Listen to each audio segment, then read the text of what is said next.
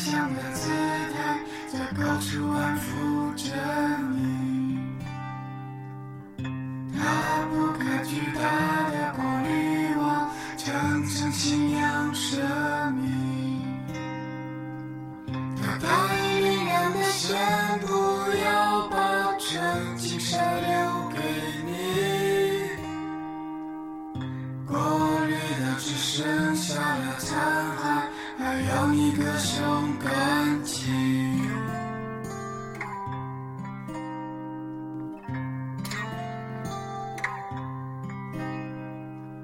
你终其一生想找到理由去热爱脚下的土地，他为其定义的伟大对你有什么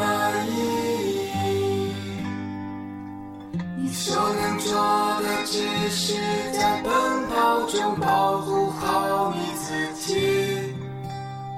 你想要感受到他爱你。愿他别去伤害你。各位好，今天晚上的故事来自于一个朋友两天前分享的文章，文章的题目叫做《一个人住的第三年》。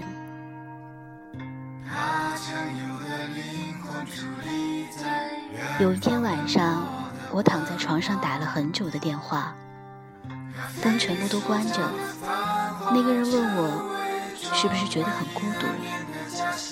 我想了想，也不知道该怎么回答这样的问题，因为世界上没有人会觉得不孤独。可是如此说出来，又觉得哪里不对，所以我告诉他，每天我走在路上，走过天桥，坐在车里。做饭，几乎一个人做所有事情的时候，就会有一种节奏，慢慢的从四面八方流淌过来，让我觉得这个世界上与一种以往不一样的地方在存在。我能够清晰的听到自己，听到自己的身体里也在发出与之相应的微弱的声音。前几天，北京下了很大的雪。晚上从朋友家里过完新年出来，已经是凌晨三点了。开车沿着京沈高速回家，突然在雪地里失去了控制，就这样迎头撞到了护栏上去。撞上去的时候，虽然心里想着完蛋了，会不会翻下去，但其实是松开了刹车，打了几圈方向盘。连尖叫都没有，喉咙里轻轻地发出“哎呀”的声音。接着世界就安静下来，我不愿意走出车门去看车子的破损程度，缓慢地在路边停下来。我给几个或许还醒着的朋友打了电话，说了些睡眼惺忪的话，看着车窗外越积越厚的雪。昏暗的远处有慢慢打过来的车灯，并没有觉得太难过，顶多是有一些沮丧而已。因为本来还想着要去超市里买水和卫生棉，结果还是开着灯都亮不起来的车子去了凌晨四点的超市，踩在雪地上发出嘎吱的声音，马路上没有人。像世界末日，担心滑倒，我竟然从喉咙里嘀咕出一句话，大概说的是“很快很快就好了”之类的。这时我意识到，我竟然开始对自己说话，这可不是喉咙里发出一个像“哎呀”这样的象声词那么简单，而是我自己在凌晨四点的便利店门口。拎着一桶水，蹲在地上，看了会儿从车里滴出来的黑色液体，到底是油还是防冻液？然后对自己说起话来：“这是我一个人住的第三年。”你所能做的只是在奔跑中保护好你自己。你想要感受到他爱你，愿他别去伤害你。看高木直子的《一个人住第五年》的时候，我还在上海。只记得他的某本绘本里有一个关于一个人做饭的段落，说的是他每次做米饭都会做很多，然后他就把它们分成一小份一小份的放在冰箱里面。不知道为什么我对这段记忆特别清楚。把米饭冻起来，每次要吃的时候，只要把一小份拿出来加热就可以了。我想象了下。确实觉得用电饭锅煮出来的一大锅饭会让人产生一筹莫展的感觉，而分成小份小份冻起来的时候就很方便。想吃咖喱的时候，只要拿出一份来与咖喱一起加热就好了。那时刚刚开始自己做饭，基本会做一些能够放在一起煮的东西，比如常常是一把蔬菜，一把羊肉。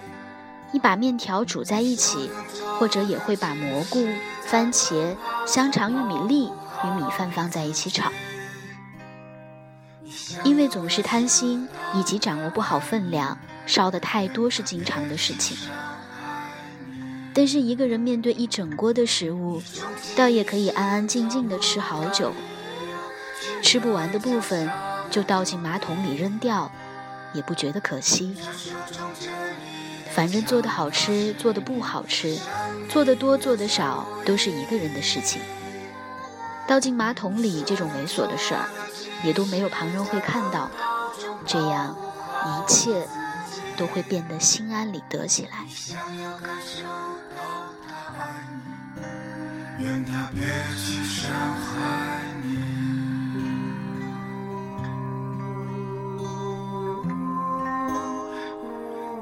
有过很长的一段时间，我都没有习惯一个人面对北方天暗过早的黄昏，也在博客里写过那种路灯刚刚要亮起来的时候，会有夜盲症般的绝望。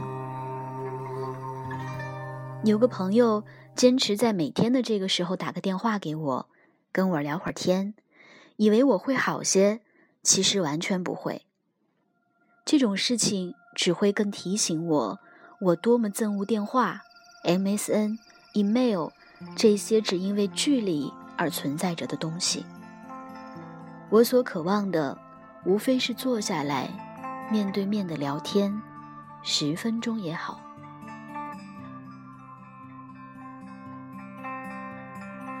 所以，后来当傍晚快要开始的时候，我便拿着钥匙和零钱出门去，有时候戴着耳机。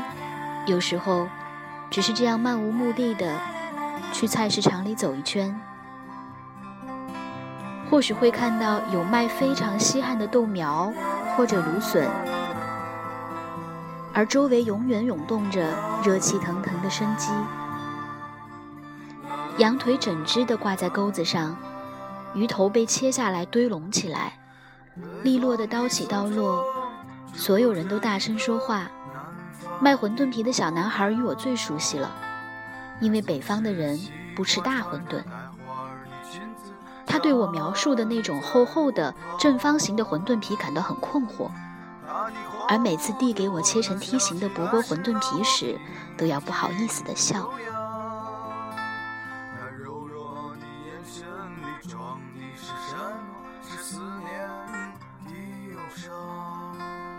好像就这样。忘记了一些生活中最初感觉到的困难，渐渐的变成了一个好像自己的旁观者一样在生活着。倒是在不知不觉中开始做各种食物，在北京所无法经常吃到的食物，都能够自己做出来。咸菜肉丝面、炸猪排、菜肉馄饨、黄芽菜汤。年糕这些东西，突然间自己都会了。当有一天半夜里自己炸起肉丸子来的时候，我才真的觉得匪夷所思。第二天也并不请人吃饭，所以一点也不知道自己炸这些肉丸子是要干嘛。想起的是很多年前，半夜里觉得饿了，就与男朋友一起走路去吃路边摊。记忆里有时候是春天，路边的泡桐树掉下花朵；有时候是冬天，两个人穿着很重的衣服，说话的时候，空气里都是雾气。我也想不明白为什么，明明两个人在一起的时候才更应该学会做饭的呀。明明那个时候才更有爱的呀，为什么能够自己做出各种食物的时候，却已经是一个人了呢？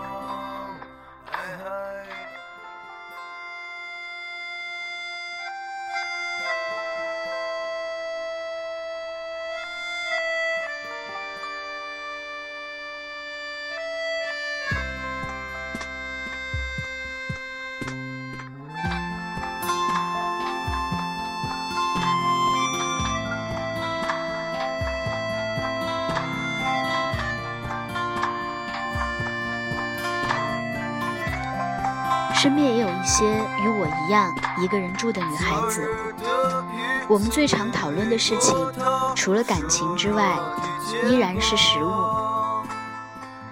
有段时间常去住在东四小四合院里的女朋友家里，吃她做的西红柿鸡蛋打卤面。她会把面汤专门盛出来，上面只飘了两片青菜叶子而已，竟然也让我觉得好吃和暖胃。回家以后，就经常照着他的办法来做打卤面，打发一个人的晚饭，变得非常容易。有朋友说，就像这样的一个人生活下去，时间久了，好像就觉得一切都是理所当然的了。倒是如果要考虑再次两个人的生活，的确需要勇气。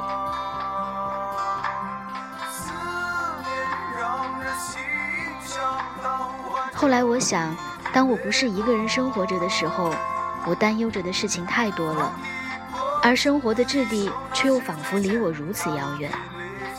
没错，现在我失去了很多快乐，但大部分的时间与自己相处，感知却变得非常清晰，记得住很多细节，甚至知道每天路灯是几点钟亮起来的，又是几点钟暗掉的。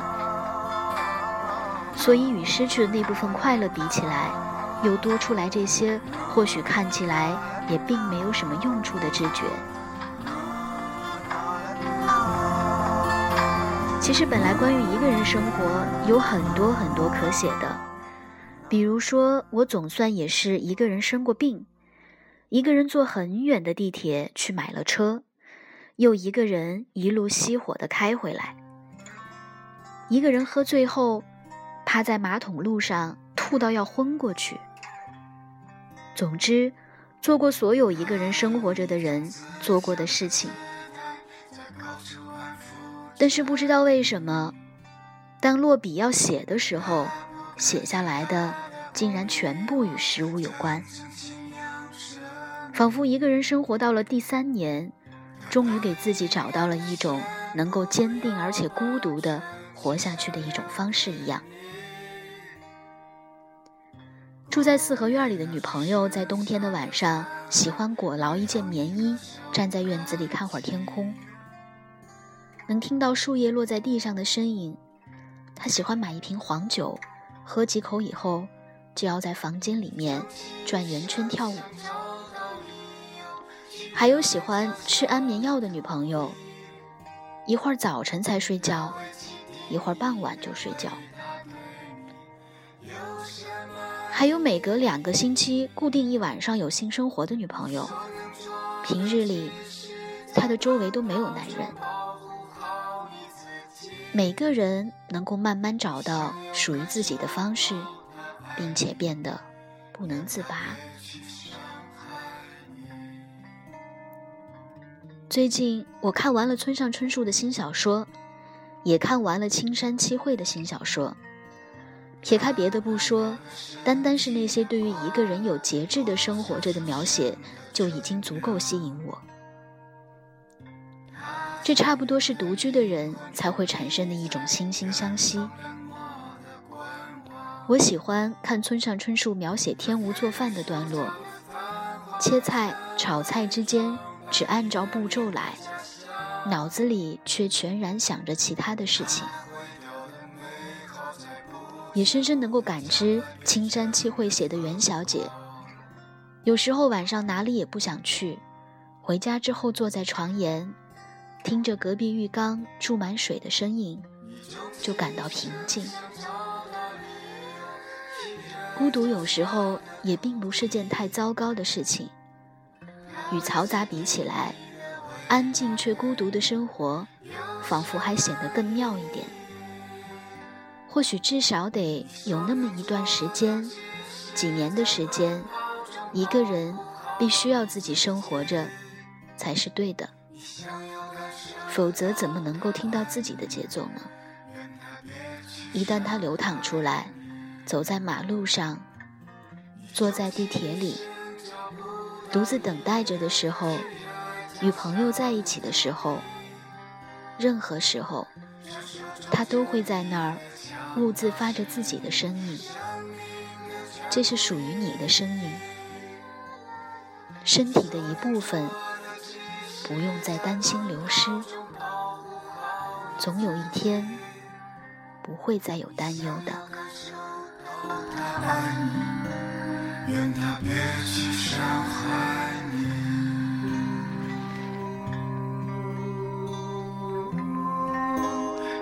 谢谢这位朋友的分享，今天晚上的节目也特别的送给你，希望你。